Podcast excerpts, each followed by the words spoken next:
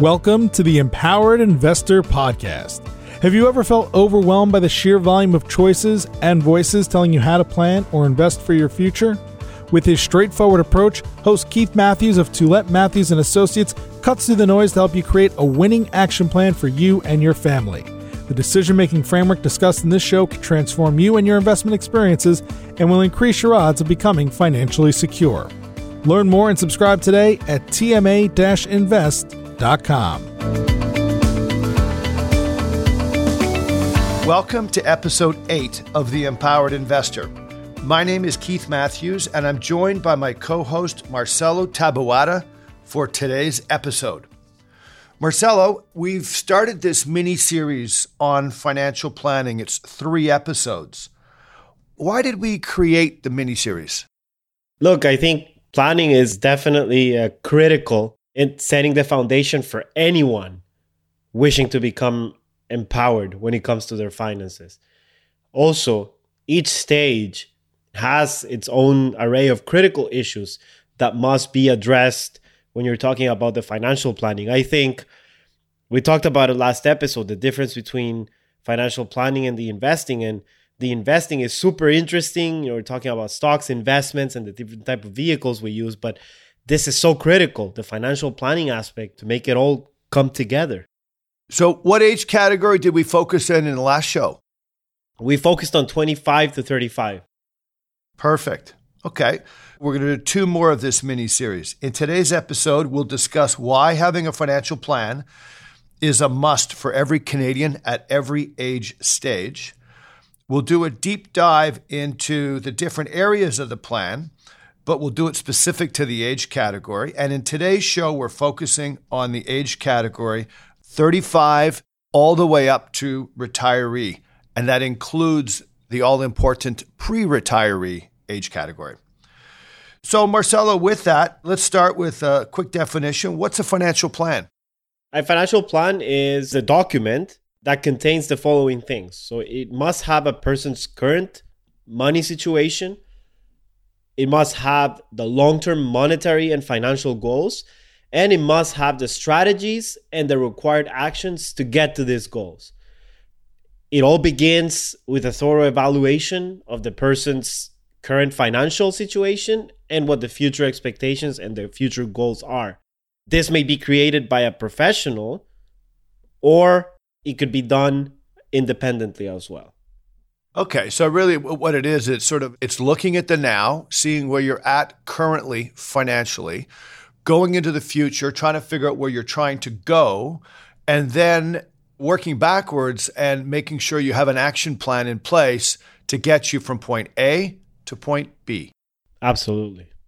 Okay, very cool. So, remember we talked about the gears and it's essentially looking at all those things and bringing it together so they can work in unison, which is when you have the final product. If it works nice, it's a beautiful thing to watch.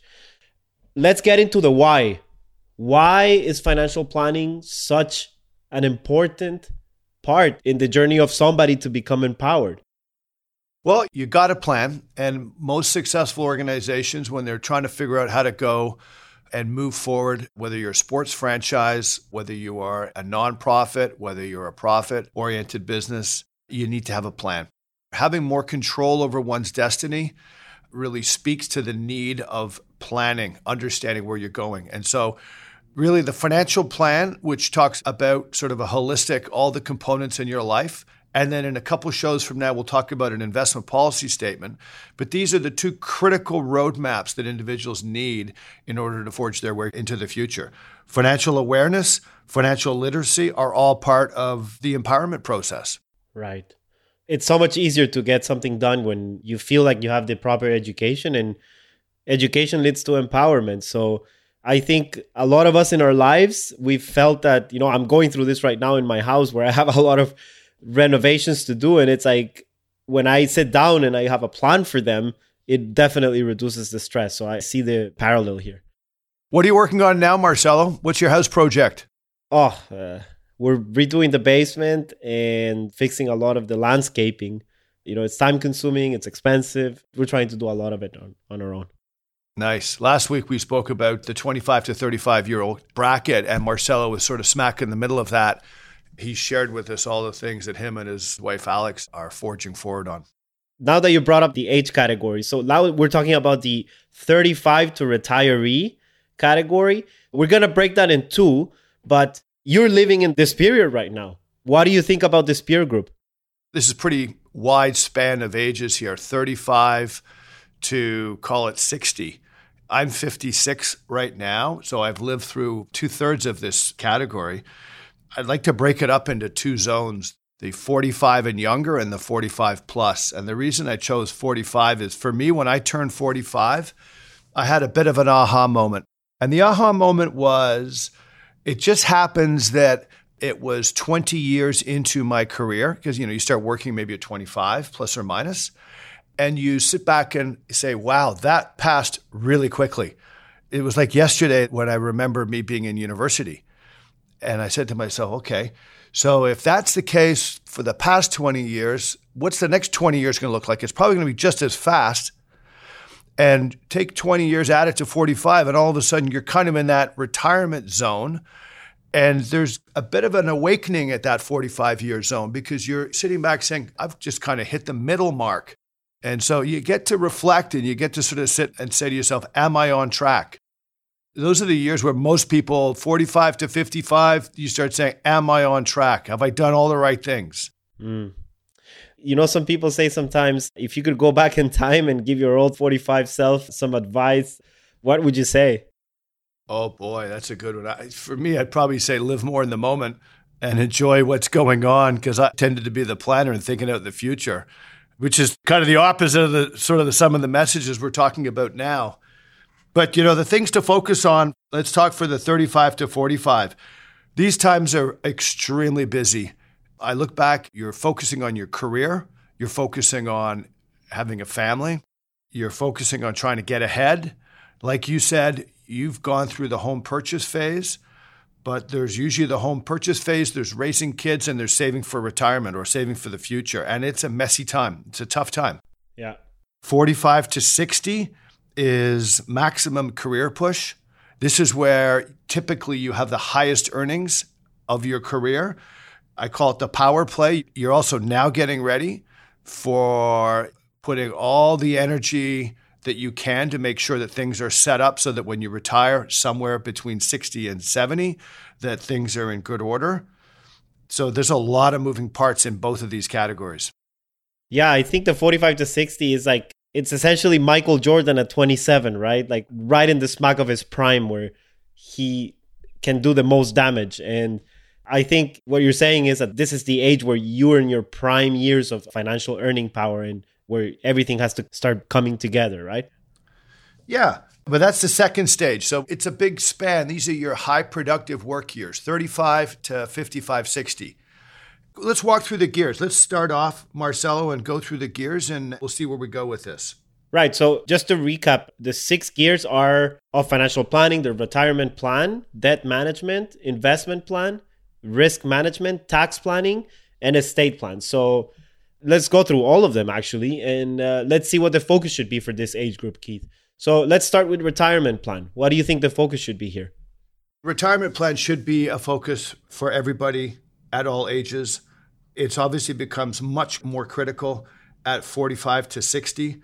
But that said, 35 to 45, you got to keep your eye on the ball. You got to be saving that 15 to 20%. We'll talk about that later as to why. Why those numbers? Because they are big numbers. Anything else? No, I mean, no, it's critical. We'll come back to it. Okay, perfect. Debt management. You know, Canadians have to be conscious, have to become more aware of debt. We are carrying high levels of debt. 15, 20 years ago, we always used to look at the Americans down south, our cousins, and say, boy, they live way beyond their means. And, oh, those Americans are driving big cars and look at their debt levels. And we were always a more conservative country. And I think what's happened in the last 15 years, and the statistics show it, is it's reversed. We are now the nation filled with individuals who are more extreme in their living conditions and living more on the edge and more in debt. And the Americans are actually better savers than us now. Mm, interesting. All right. What about investment plan? It's classic, important, all age categories. Obviously, the younger you are, the more you can focus primarily on growth, much higher levels of equities all the way through. As you age and mature, you can have a little bit more fixed income, but it is critical. The investment plan, regardless of your age, is a fundamental part of the plan. Yeah, absolutely. So, what about risk management? So, risk management insurance, and to be clear, you and I are not licensed in the insurance category. We always recommend our listeners to work with licensed professionals.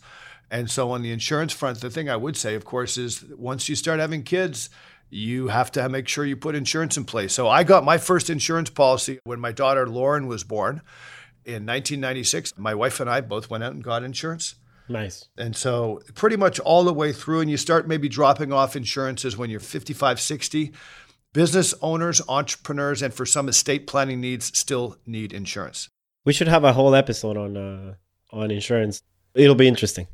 We'll have some. We'll make sure we get some seasoned professionals on, and uh, and we'll ask them some questions. All right. So tax planning. The higher the income, the more important.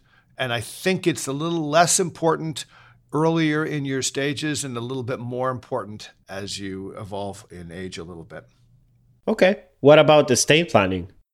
Critical all the way through. You got to have your wills and your powers of attorney. In Quebec, it would be the mandate. And that pretty much starts any age you start acquiring assets. And as soon as you start having kids, you need to make sure you put your wills in place, you put your guardians in your wills, and you make sure that it is critical and very important. You might need to update your will every seven to 10 years. Yeah, dying without one of those can be a real mess. So, yeah, definitely. Okay, last week you asked me some of the challenges of my generation, 25 to 35.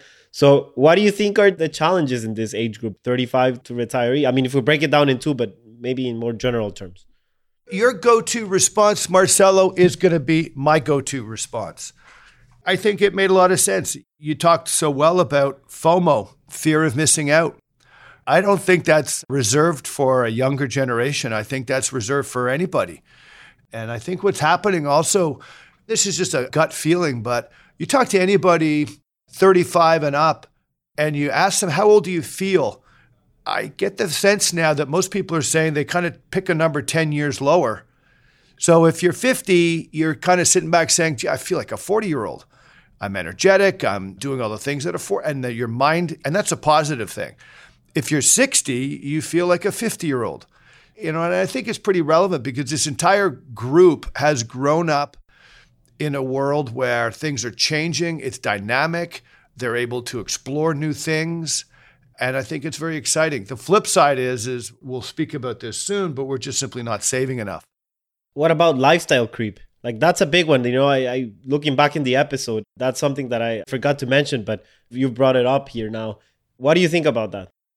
Well, you know, you mentioned social media bombarding and the pressures that puts and this means that individuals may get distracted from attaining or reaching their goals or get distracted by making the sacrifices that are required to reach their goals. Lifestyle creep is, I think, uh, very relevant, uh, very specific to those that have growing incomes. So, 35 to 45, you will have most likely growing incomes. 45 to 55, again, most likely growing incomes. The higher the income, the more lifestyle opportunities a person has and the more lifestyle opportunities they take. So, what might have been considered a luxury before now becomes kind of a bit of a necessity. It's critical because the lifestyle creep, what it does is it starts eating away at your disposable income, and you can't save to the level that you should technically be able to save to. I think it goes back to what I mentioned last time, where you gotta sort of have this view of where money's going. And the lifestyle creep, I see it as okay, you get a 20% increase. And then if you don't know where every dollar is going, and again, you can be as detailed as you can. And some people are, you know, very extreme in, in the way they keep track of things, but a macro view is okay, in my opinion. But if you don't know this, it's easy to say, okay, I'm just going to increase my lifestyle another 20%. And then when you're looking at after tax numbers, you're actually spending more. You know, you may end up getting a nicer car or doing a renovation that you maybe can't afford in the house. And I think this is a common thing, and especially among this age group. 100%. I think the big focus is again, sort of the 25 to 35 is one that's typically you're starting your career. You want to make sure all your focus is in the right area. What ends up happening at 35, things do change as soon as kids come into the picture and your life gets much more complex. When you hit 45, 50, things can get complex as well because not only are you trying to raise kids, but you might have elderly parents that you're trying to also help and take care of. And that was often referred to as the sandwich generation. You're getting pressure from both sides. Suffices to say, there's a lot of moving parts in this category that we're looking at today. I think the number one thing that individuals have to do is they have to go down, they have to tick all the boxes that they're supposed to tick in terms of the priorities of things they need. So if they need insurance, they need to make sure that that gets put in place. If they need to make sure the wills are there, they have to do that. The number one issue is they need to understand lifestyle spending. We need to understand what am I spending my money on? And then the next thing is is am I putting enough aside? And we'll talk about that. Am I putting enough aside? People often hear the save 10%. The number is now 15 to 20% that is required in order to, have enough money to replace your income when you retire. So, Marcelo, you're looking at a chart right now. It's the chart on Canada's annual savings rate from 1984 to 2018. Can you describe what that chart looks like as we've evolved over time? And what are your observations on that? This is the savings rate of Canadians. Honestly, Keith, when I saw it, I was impressed and not in a positive way. I think it's it's bad. It's really bad. Like I mean, when you look at the savings rate in 1984, it was 15%, and then it went all all the way up to 17, 18% around 1985. And then if you look at it now, it's just it's it's been going down dramatically for in the last 20 years. So if you look at the 2018, it's almost 2 to 3%. That's really low.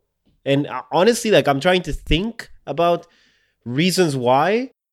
I think there's a few, but I think I go back to the FOMO and lifestyle creep. I think, you know, with social media, the way advertisement is right now, you know, targeted advertisement, that's a big one too. People are way more exposed to consumption and it's easier to access things now. And, and it's easier to say, okay, I'm just going to spend and not worry about the future. Who cares, right? I'm leaving now. I, I should be happy, right? This is big. But again, you know, it's exact science. I don't know. It's it may be another thing.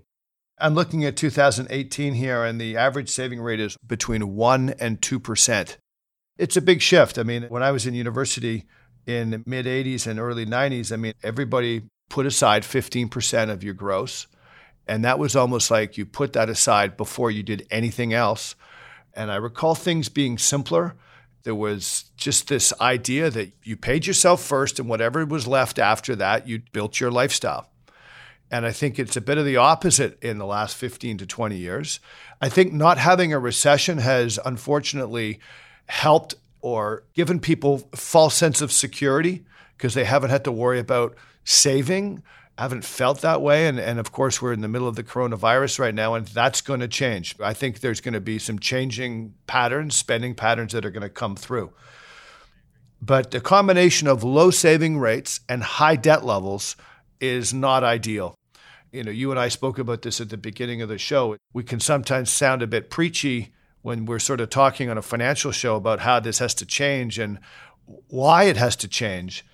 And honestly, you know, I, I have a, got a good friend who's about to finish writing a book, and we'd like to get him on as a guest. But his whole premise around the book that he's writing is he's going to share ways to improve savings. Too often, folks like us will say to listeners or an audience or a group, you need to save X. But most people don't know how to do that. And it seems like a daunting number. But it is a number that really we got to aim for because if you don't aim for it, you'll wake up at 55 or 60 saying, oh my goodness, I wish somebody would have told me this 20 years ago. I think that's the real tragedy when you look at neglecting this age section when it comes to planning. I mean, if you neglect it, it could be really disastrous in later years. Nobody wants to get to retirement and, you know, either downgrade their lifestyle or, or lose their dignity, you know? Like you look at it now with the COVID situation and people who have to spend their last years of life in a government run institution, the situation is really dire. It could really make a difference, right? First and foremost, I think it's about making sure you can replace that lifestyle. I just don't know if enough people are truly aware on the mathematics of retirement and truly understanding. So, when I retire at 65, how am I going to get an income?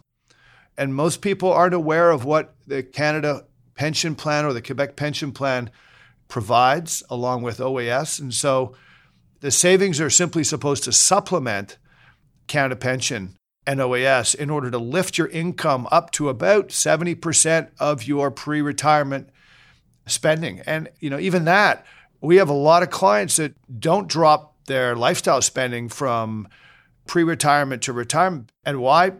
Primarily because they want to do more during their retirement. They want to travel, they want to have fun. Remember, that 65 year old feels like a 55 year old. They're energetic, they're active, they want to get some fun things done in life. I couldn't agree more, Keith. You know, we have this really good study in the book. It was done by the um, Ontario Securities Commission on it's essentially a retirement study on how ready Canadians are for retirement. So I looked at those numbers and they're very scary, Keith. Well, to be clear, yeah, it was done by the OSC, and they surveyed pre-retirees, so people between the age of 50 and 60. Right. What did they find, Marcel? What are the couple of points that stood out to you? Like I said, it was really scary when I saw these numbers, but 56% do not have a retirement plan. 57% are stressed about retirement planning. 42% are afraid of running out of money during retirement and 25% feel that they need to take risks to have enough money when they retire. One thing I can speak to is this idea of between the age of, let's say, 45 and 55, it's just where people typically wake up and say, Am I on track? And that's essentially what this survey is saying. They don't know if they're on track. If you ask a person, you know, are you on track? Most people would say, I don't really know.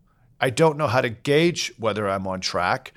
And they often won't even want to understand necessarily because they're a little worried about what they might find. But there's a lot of Canadians who are serious about wanting to make sure that they can have a good retirement, are prepared to sort of start studying whether they're on track or not. Let's get to the why people should be saving 20. I think that's a good segue for the uh, why people should be saving 20%. What's the math behind this number? Yeah, I mean, I think if you're going to make a sacrifice, if you're going to do something that might come across as difficult or you're giving something up, you need to understand why am I doing this? Because if you understand why you're doing it, there's a better likelihood that you will reach out and try to get that goal. And if you don't get that goal, maybe you'll get 50% of that goal, but it's better than not understanding why. 100%. Well, let's talk a little bit about it. So, the why, I mean, when a person works in Canada they contribute to Canada Pension Plan or in Quebec, it's Quebec Pension Plan. And if they work until they're 65, they will get somewhere in the vicinity of twelve to thirteen thousand dollars pre-tax per year. Maybe a little bit more, maybe a little bit less. Plus, at 65, they get OAS at about 6,500, 6,800. So you add those two; those are the baseline incomes, nineteen thousand dollars to provide a lifestyle for your retirement. Now, if you ask individuals in Canada, is that enough for you to enjoy your retirement? Most would say it's not enough. So you need to have the next buffer, which allows you to enjoy your lifestyle, to enjoy your retirement. And that next buffer comes from the nest egg that would have been built over the 20 to 40 years of you making those accumulations the math works out that if you're 25, you need to put approximately 15 to 16% of your gross income aside. If you're 30, the number is 20%. And you need to do that for 30 years. And if you do that, you will have enough replacement income to give you the 70, 75% of your pre retirement income that you can now use to enjoy your retirement. Right. We had some benchmarks last week. So in my age group, the benchmark was at 30 years old, I should have at least one times my salary in retirement account savings. So, what about the age of 40 and 50? This is an interesting study done by Fidelity. And you know, it picked one, two, three, five age categories. And again, these are guidelines, these are just sort of broad benchmarks. And what it speaks to is at age 40, a milestone that you should be looking to achieve is approximately three times your gross income.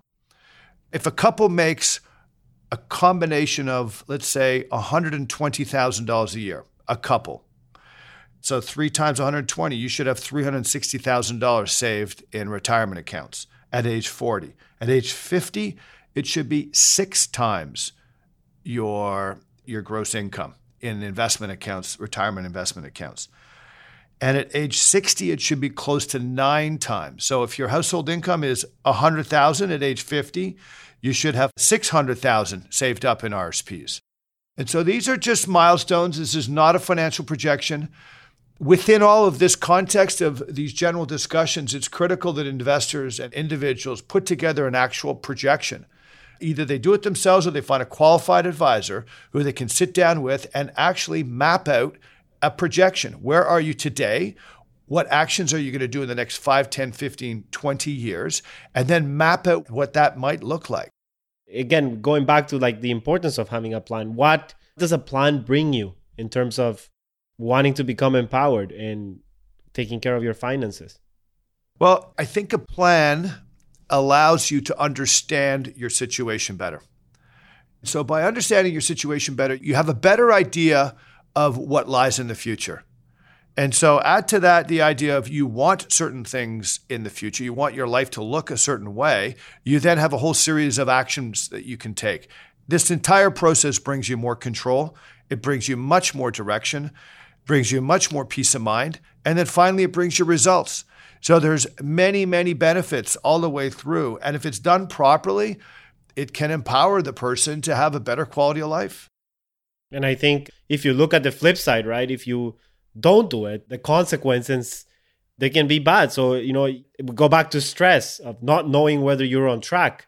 And I think that stress can lead to inaction. And that's why we're seeing a similar number where the people who don't have a plan and the people who are stressed about not having a plan. Then, you know, excessive risk taking can take place in a person's situation. So you may be hitting stocks that you shouldn't be targeting. We see this from potential clients who come from time to time. We look at their portfolio and we say, My goodness, what are you doing? They're trying to play catch up. And unfortunately, on occasion, it might work, but more often than not, it's a pitfall and it creates more destruction and it really sort of backfires. Yeah. Then relying on real estate values, that could be another one. If you didn't save through your retirement accounts and you're banking on your house, that may be an issue. Then having to rely on family for financial support.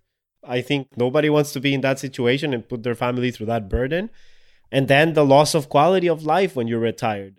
Like I said before, everybody wants to either maintain or have a better lifestyle when they retire. You're enjoying the fruits of your labor. You want to be doing things that you didn't have time to do before that may require some more money. So, definitely, nobody wants to be losing quality of life when they retire. Absolutely, 100%. So, Marcelo, in our next show, we're going to look at this sort of the planning components for retirees and so we're kind of coming to an end right now of this one, which is the 35 to 60 year old. What are a few takeaways you want to share with the listeners right now? I think the biggest takeaway I have is I just finished watching the Last Dance documentary about Michael Jordan and the Bulls. So I think that my age category, 25 to 35, is Michael Jordan at 20 so you can do a lot of damage, but not as dangerous. But I think this age category, 35 to retiree, is Michael Jordan in his prime, doing the most damage possible. This is where you can have the most positive effect in your financial plan. You're earning a lot of money, you're advancing in your career. This is your prime years, and that's the takeaway for me. Very cool. Wise statements. I like it. You should watch the documentary, by the way. It's amazing. I've watched the first show. It is good. I'm looking forward to seeing the rest. My takeaway, I guess, would be you know, on the positive side, I know that we tend to all feel 10 years younger than we really are. And I think that's fantastic. I feel like I'm 45 and I feel good about it. That said, it can sometimes bring a little false sense of security that you got more time in front of you. So, my takeaway would be really understand your lifestyle spending, understand where money is going, and make sure you make a commitment to your future by putting money aside. Couldn't agree more. So, with that, that's a wrap up for today's show. Thank you for tuning in to episode eight of The Empowered Investor. Be well, stay healthy, and we look forward to seeing you in two weeks from now. Goodbye, everybody. Investments and investing strategies should be evaluated based on your own objectives. Listeners of this podcast should use their best judgment and consult a financial expert prior to making any investment decisions based on the information found in this podcast.